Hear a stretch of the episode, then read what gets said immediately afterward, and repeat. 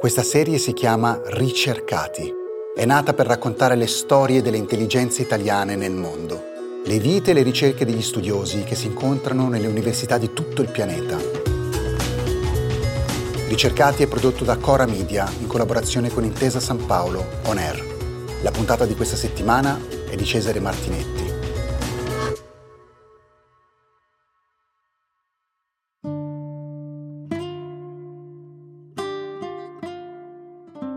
Oggi siamo collegati con Knoxville, Tennessee, siamo nel cuore della provincia americana, con il Dipartimento di Lettere Classiche e con il professor Salvador Bartera, che ha 48 anni, è di Corinaldo, marchigiano, si trova negli Stati Uniti da parecchio tempo, adesso ci racconterà la sua storia. È molto credo curioso per molti sapere che il professor eh, Bartera insegna i classici, i classici latini e lui in particolare è specialista di Tacito. Quindi nel cuore degli Stati Uniti, nel Tennessee, si studia Tacito. Il professor Bartera, Salvador, raccontaci un po' come sei arrivato negli Stati Uniti, qual è stato il tuo percorso e poi approfondiremo perché Tacito. Molto bene, innanzitutto buongiorno, grazie per l'invito, fa molto piacere essere qui. Io sono cresciuto nelle Marche, ho studiato al liceo classico Verticari di Senigallia e poi dopo una breve pausa come studente di giurisprudenza all'Università di Bologna, molto breve, sono ritornato al mio amore antico, che sono i classici, e mi sono iscritto alla facoltà di lettere classiche dell'Università di Urbino. Mi sono laureato nel 2002, ma prima di laurearmi ho deciso di intraprendere un'esperienza all'estero. Ho fatto domanda per varie borse, ne ho vinte un paio e ho scelto di andare a Knoxville, in Tennessee, perché era una città che non avevo mai sentito, di cui non sapevo nulla ma di cui mi avevano detto molto bene per la presenza delle montagne. Io adoro le montagne, parliamo del 1998, quindi sono oltre vent'anni. Finita la laurea ad Urbino, ho deciso di intraprendere la carriera universitaria. Il primo passo era cercare un dottorato. Eh, L'Italia non mi convinceva per il sistema troppo chiuso, troppo baronale. Ho deciso di andare all'Università della Virginia nonostante avessi ricevuto anche altre offerte, perché la Virginia è la prima università pubblica degli Stati Uniti. In Virginia ho avuto la fortuna di incontrare eh, uno dei più grandi tacitisti al mondo, si chiama A.J. Woodman, è inglese ed è probabilmente il più grande studioso di Tacito tuttora vivente. C'è una grande tradizione di studi eh, tacitiani in, in Inghilterra, cominciata con Ronald Syme nel secolo scorso. Mi sono innamorato di Tacito, ho fatto la mia tesi di dottorato su Tacito e quindi ho continuato a studiarlo per tutta la mia vita accademica fino ad ora almeno. E adesso sono di nuovo a Knoxville come assistant professor in classics in un dipartimento che amo molto, in cui mi trovo molto bene, in una città che adoro e che è anche la città natale di mia moglie comunemente non è così diffusa la sensazione che nel bel mezzo degli Stati Uniti, in quella che noi chiamiamo la provincia americana, ci si appassioni tanto alle lettere classiche. Come ce lo spieghi? Beh, in realtà gli Stati Uniti sono nati un po' come quasi tutti gli stati occidentali sulla tradizione greco-romana. I padri fondatori americani, Jefferson in particolare, erano grandi amanti dei classici, in particolare di Tacito. Tacito è il sinonimo di uno storico che ha raccontato eh, una parte eh, di storia romana, come annunciava lui, sine ira e ac studio, con una idea eh, direi molto moderna di oggettività e anche per la lingua. Infatti è di uso comune dire quando uno parla in modo sintetico e stringato, di essere tacitiano. Ecco, ci racconti il tuo Tacito, il tuo amore per Tacito. Sì, il mio amore per Tacito deriva proprio da queste due caratteristiche principali dello scrittore. Innanzitutto la lingua.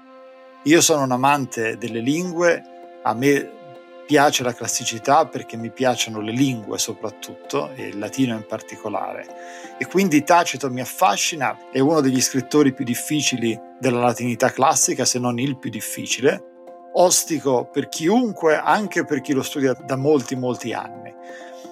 È sempre molto difficile eh, capire che cosa Tacito voglia dire, spesso quello che il latino dice a una prima lettura non è in realtà quello che Tacito vuol dire, vuol significare. E Tacito è uno studioso, uno storico, scusate, non uno studioso, uno, uno storico moderno fino a un certo punto, nel senso sì è vero che lui dice che scrive sine ire et studio, però in realtà Tacito come tutti gli storici antichi segue una tradizione eh, retorica molto forte ed è spesso la sua versione degli eventi, la versione degli eventi che lui vuole che noi conosciamo, che cerca di trasmetterci con i suoi scritti. Quindi tu, eh, come dire, ci attenui un po' il mito del tacito oggettivo. Sì, questo sicuramente. Tacito rimane un grandissimo stilista, il suo latino rimane uno degli, delle espressioni latine più affascinanti che ci siano state tramandate, è stato anche molto seguito, molto imitato da scrittori successivi, anche moderni, e spesso chi si occupa di Tacito finisce con lo scrivere con uno stile tacitiano, eh, quindi spesso criptico. E, però allo stesso tempo bisogna anche ricordare che Tacito è una uno scrittore che dà molto spazio alla psicologia dei personaggi e quindi cerca le cause eh, dietro agli eventi, non dà semplicemente un'informazione, cerca di capire perché le cose sono andate nel modo in cui sono andate. In questo sì è moderno, però ricordiamoci sempre che rimane uno scrittore eh, influenzato dalla retorica e in questo dobbiamo capire che insomma, la versione che ci dà Tacito sì, è molto bella da leggere, è piacevole, è affascinante, però è tutto il contrario della, della verità da quel punto di vista. Quindi è come dire, è come se non riuscisse a tener conto del suo proposito annunciato all'inizio dello scrivere sine ira ac studio. Diciamo che Tacito quel che vuole sottolineare è che lui eh, scrive eh, quello che scrive lo fa senza avere un, una particolare affiliazione politica, ma in realtà Tacito appartiene alla classe senatoria, scrive da senatore e scrive come eh, vittima, per esempio, eh, dopo la famosa tirannia di Domiziano, sotto cui Tacito chiaramente fu un politico molto, molto di successo. Ricordiamoci che Tacito fu anche console a un certo punto e fu forse nominato da Domiziano stesso, eppure eh, dopo la morte di Domiziano Tacito ne dice di tutti i colori di Domiziano, però ecco diciamo che Tacito dice che quello che sta scrivendo lo fa non con un'intenzione particolare di danneggiare persone del passato o di far uh, apparire migliori persone del presente, poi se in questo abbia successo o no, fa parte del gioco degli studiosi moderni di cercare di capirlo. Ecco, i tuoi studi, Salvador, ho visto che sono focalizzati in particolare sulle traduzioni di Tacito nel Cinquecento. E questo è interessante perché da un lato eh, ha un aspetto linguistico, infatti eh, Tacito viene tradotto nella Firenze o da autori che scrivono con il fiorentino e dall'altro lato c'è un aspetto politico perché sono traduzioni che avvengono durante eh, un certo momento della storia fiorentina e quindi Tacito diventa un autore di cui viene fatto un uso politico da parte del potere. Sì, la tradizione testuale di Tacito è molto semplice. Eh, Tacito è stato salvato, diciamo così, in epoca medievale da due manoscritti. Tacito cominciò a diventare molto noto dopo la scoperta dei primi libri degli Annales, quelli che descrivono l'impero di Tiberio, che sono considerato il capolavoro di Tacito. Quando questi libri furono scoperti, in un manoscritto all'estero portato in Italia e pubblicati, l'influenza di Tacito e il suo successo superò tutti gli storici precedenti, compresi Sallustio e Livio. E a Firenze in particolare, dove i medici cercavano di, eh, di far avanzare la loro politica, che comprendeva anche una politica culturale, Tacito cominciò a diventare l'autore più noto, perché Tacito naturalmente descriveva il passaggio dalla Repubblica al Principato, che in un certo senso era parallelo a quello che stava succedendo nella Firenze dei Medici di quegli anni. E quindi Tacito fu uh, interpretato in due modi completamente opposti, sia da coloro che vedevano nel Principato l'unica via d'uscita possibile dopo i tumulti del periodo repubblicano delle guerre civili, o in coloro che invece vedevano in Tacito un critico del, del Principato e quindi nel suo segreto un, un fautore della Repubblica del passato. E questa famosa doppia interpretazione di Tacito, il cosiddetto Tacito rosso, il Tacito rivoluzionario, il Tacito nero invece, il Tacito fautore del Principato, fu usato nel Rinascimento per due tipi di politiche completamente opposte. E quindi tradurre Tacito, produrre edizioni di Tacito, voleva dire eh, avere un certo peso culturale sulla scena internazionale e quindi i medici, in particolare Cosimo I dei Medici, favorì, favorì le traduzioni di Tacito, uno studio sul testo di Tacito appunto per far capire come la Firenze medicea fosse anche dal punto di vista culturale una leader europea. Ecco, dal mio liceo io ricordo di Tacito una di queste espressioni eh, assolutamente icastiche, eh, plurime legge spessima repubblica, per cui personalmente mi è rimasta un'idea di Tacito antirepubblicano e, e piuttosto, come dire, autoritario. Però dopo la spiegazione che ci hai dato tu, voglio chiederti se tu sei piuttosto per il Tacito nero o il Tacito rosso. Tacito era un esponente della cosiddetta Realpolitik. Forse, forse nel suo intimo rimpiangeva gli ideali repubblicani del passato, però capiva molto bene che la situazione era cambiata, che il mondo era cambiato e che non si poteva tornare indietro. Il Principato ormai era la forma di governo di Roma e indietro non si poteva tornare. Quindi Tacito cerca di giustificare, in un certo senso, il Principato, ma senza giustificare le derive tiranniche di persone come Nerone o Domiziano. È molto interessante l'uso che la politica fa della storia cambiando la storia o, come ci raccontavi tu, anche inclinando in un certo modo una traduzione eh, piuttosto che in un altro. Ecco, allora a questo punto però ti chiedo di venire ai nostri giorni e ti chiedo qual è la passione e qual è il tipo di interpretazione, se c'è una forma di uso eh, in funzione politica nelle università americane che tu ci hai raccontato con tanta passione si dedicano ai classici e a Tacito.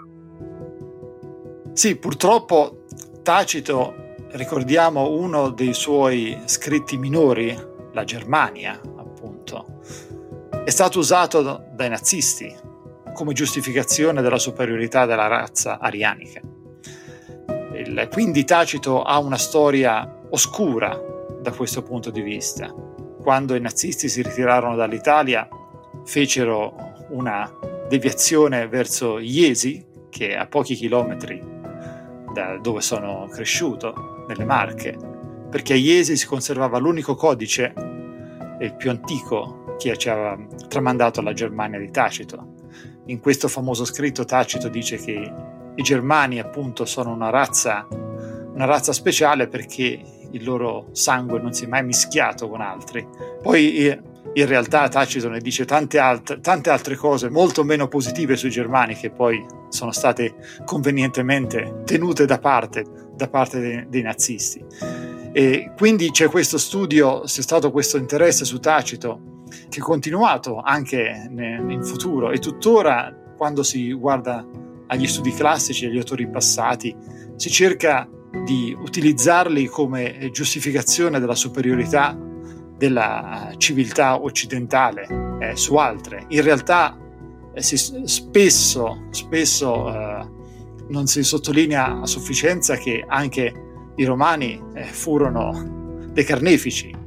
Sostanzialmente lo stesso atteggiamento che oggi in America si ha per esempio verso Cristoforo Colombo, il cui Columbus Day viene da molti criticato fortemente perché in realtà giustifica un attacco eh, su, sui nativi americani che ha prodotto eh, milioni, milioni di morti nei secoli. E quindi quando si guarda ai classici in America oggi, diciamo così, c'è lo scontro tra alcune branche, alcune eh, parti della popolazione, soprattutto nella destra americana eh, più estrema, che cerca di usare la classicità come giustificazione della superiorità della civiltà occidentale, ma in ambiente accademico naturalmente c'è l'opposto, eh, che la civiltà classica è una civiltà che ci ha lasciato tantissimo, che è tuttora molto influente sulla vita quotidiana perché la Costituzione americana è praticamente basata, basata sulla civiltà di Atene e di Roma, che però ha i suoi limiti, che va studiata nel contesto della civiltà mediterranea e Roma non era una città eh, di bianchi, tra virgolette. La popolazione italica di Roma anche già nel primo secolo a.C. o d.C. era molto mista, molto eh, diverse, come dicono qui. Non dimentichiamoci che molti degli scrittori famosissimi, compreso Tacito, non erano italiani. Se per italiani intendiamo il territorio italiano di oggi, venivano dall'estero, avevano un accento, molti avevano la pelle di colore non bianca e, e quindi anche Roma stessa era un mist, un mix, una melting pot, un po' come gli Stati Uniti, come gli Stati Uniti oggi. E quindi noi in ambiente accademico cerchiamo di controbattere, insomma, di criticare questo atteggiamento verso i classici, verso una idealizzazione della classicità che appartiene un po' al Rinascimento. Molto interessante, da Tacito siamo arrivati nel pieno della contemporaneità del mondo nostro d'oggi. Ecco, adesso io vorrei tornare un po' all'inizio della nostra conversazione, quando tu ci hai accennato che sei andato negli Stati Uniti perché eh, pensavi che il sistema universitario, il sistema degli studi in Italia fosse molto baronale, molto chiuso. Ecco, ci vuoi fare un confronto tra quello che hai trovato e quello che conoscevi e conosci del sistema italiano? Il mondo delle lettere classiche è un mondo di nicchia, questo è indiscutibile. Siamo pochi, ci conosciamo molto bene tra tutti, siamo cent- forse centinaia nel mondo, ma non, non credo migliaia. Quando l'ambiente è piccolo, chiaramente eh, si creano delle dinamiche molto particolari. Già l'Italia di per sé, come ambiente accademico, è molto chiuso e molto eh, baronale, appunto, tuttora. Lo leggiamo nei, nei giornali quotidianamente di questi concorsi farsa che avvengono. A me era stato detto in modo molto uh, chiaro che se volevo restare in Italia mi dovevo mettere in fila, questa è l'espressione che viene spesso usata, aspettare il mio turno e forse prima o poi sarei entrato all'università. Ecco, io non ho voluto seguire questo iter, eh, mi sembrava un iter riduttivo. Molte persone che conosco che si sono laureate con me, amici, insomma, hanno dovuto prima o poi lasciare l'università e chi è entrato ha dovuto aspettare anni e anni. E quindi ho deciso di fare domanda negli Stati Uniti perché negli Stati Uniti dove diciamo il sistema è più meritocratico, non nego che in Italia non ci siano bravi studiosi, eh, dal punto di vista del, del mio ambito, della mia disciplina, l'Italia è tuttora una delle, delle sedi migliori al mondo. Anche nell'ultimo ranking internazionale di studi classici, credo che la Sapienza fosse considerato il primo dipartimento di lettere classiche al mondo. Però rimane un ambiente molto piccolo, eh, molto chiuso, dove troppe poche persone riescono ad entrare e solamente con le giuste connessioni. Purtroppo questa è la verità. Ecco, invece negli Stati Uniti, come dire, il tuo percorso ce l'hai descritto prima, naturalmente bisogna essere disponibili a spostarsi, sei stato nel Mississippi, sei stato in Virginia, hai scoperto diciamo così, perché tu stesso ci dicevi che non lo conoscevi, il Tennessee, e quindi eh, che cosa ci vuole per andare lì? Voglia naturalmente di esplorare, di mettersi in gioco e anche disponibilità a cambiare. Sì, negli Stati Uniti diciamo eh, la, l'approccio agli studi classici è, è più pedagogico rispetto a, all'Italia. Se si finisce in un dipartimento relativamente piccolo come lo è stato per me in Mississippi, un latinista insegna tutto, compreso greco, compresa mitologia, compresi i corsi in traduzione. Quindi uno deve essere disposto un po' a fare, a fare tutto, eh, tutto quello che concerne la classicità e anche a avere ruoli amministrativi che spesso in Italia vengono riservati invece per altre persone. Ecco, mi dicevi l'altro giorno quando ci siamo parlati che eh, siete molti ricercatori italiani negli Stati Uniti sui classics, eh, forse addirittura come gli scientifici o, o di più. Sì, sì, siamo, siamo davvero tanti. Eh, abbiamo un'organizzazione nazionale eh, che si chiama la Società per gli Studi Classici, la Society for Classical Studies, che si riunisce ogni anno nella prima settimana di gennaio, sedi ogni anno diverse. E la cosa più bella forse non è solamente il numero, ma anche la qualità degli studi italiani. Chiaramente eh, viene negli Stati Uniti chi veramente ha voglia di fare e quindi non siamo soltanto tanti, ma siamo anche bravi. Quindi è un piacere spesso essere in contatto con altri italiani che lavorano nei dipartimenti di Classics.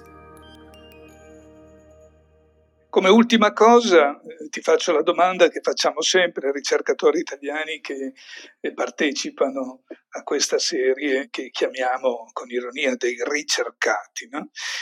Tu torneresti in Italia e a che condizioni? Allora, io tornerei in Italia eh, dal punto di vista professionale perché comunque eh, studiare lettere classiche in Italia ha, ha un suo fascino particolare Purtroppo il sistema italiano eh, dal punto di vista burocratico non facilita la cosa. Eh, innanzitutto l'Italia è l'unico paese che non riconosce i dottorati eh, stranieri. Io ho preso il dottorato nel, all'Università della Virginia, se dovessi far domanda come ho fatto in passato per l'Inghilterra, eh, devo semplicemente far domanda a un'università ed essere, ed essere preso dopo un colloquio in Italia l'Italia non riconosce il mio dottorato, quindi dovrei fare prima tutta una procedura burocratica attraverso il consolato che si chiama equipollenza, che è lunghissima, costosa e assurda. Dopo aver ricevuto questa famosa equipollenza, devo fare domanda come ricercatore di categoria A o nel mio caso di ricercatore di tipo B eh, in Italia, con una procedura che è chiaramente eh, a favore del sistema italiano, di chi è cresciuto accademicamente nel sistema italiano. Quindi, nonostante io abbia insegnato all'università, in università americana da vent'anni, quindi so, ho vent'anni di insegnamento universitario alle spalle, non mi viene riconosciuto quasi nulla, perché le due cose non sono equiparabili dal punto di vista italiano. Quindi, anche dal punto di vista tecnico, la cosa è molto molto difficile e chi si è formato all'estero trova molta difficoltà. Per questo che è difficile vedere persone straniere insegnare in, in atenei italiani, anche eh, soprattutto nel mondo classico. Grazie a Salvador Bartera della sua testimonianza dell'Università del Tennessee da Knoxville e alla prossima puntata con i ricercati, i ricercatori italiani nel mondo. Grazie a voi, grazie a voi per l'ospitalità, è stato un piacere. Ricercati, storie dei cervelli italiani nel mondo è un podcast di Silvia Bencivelli, Mario Calabresi, Paolo Giordano, Cesare Martinetti e Francesca Milano. Prodotto da Cora Media e realizzato in collaborazione con Intesa San Paolo On Air la cura editoriale è di Francesca Milano. Il coordinamento è di Cesare Martinetti. La producer è Monica De Benedictis. Il sound designer è Emanuele Moscatelli.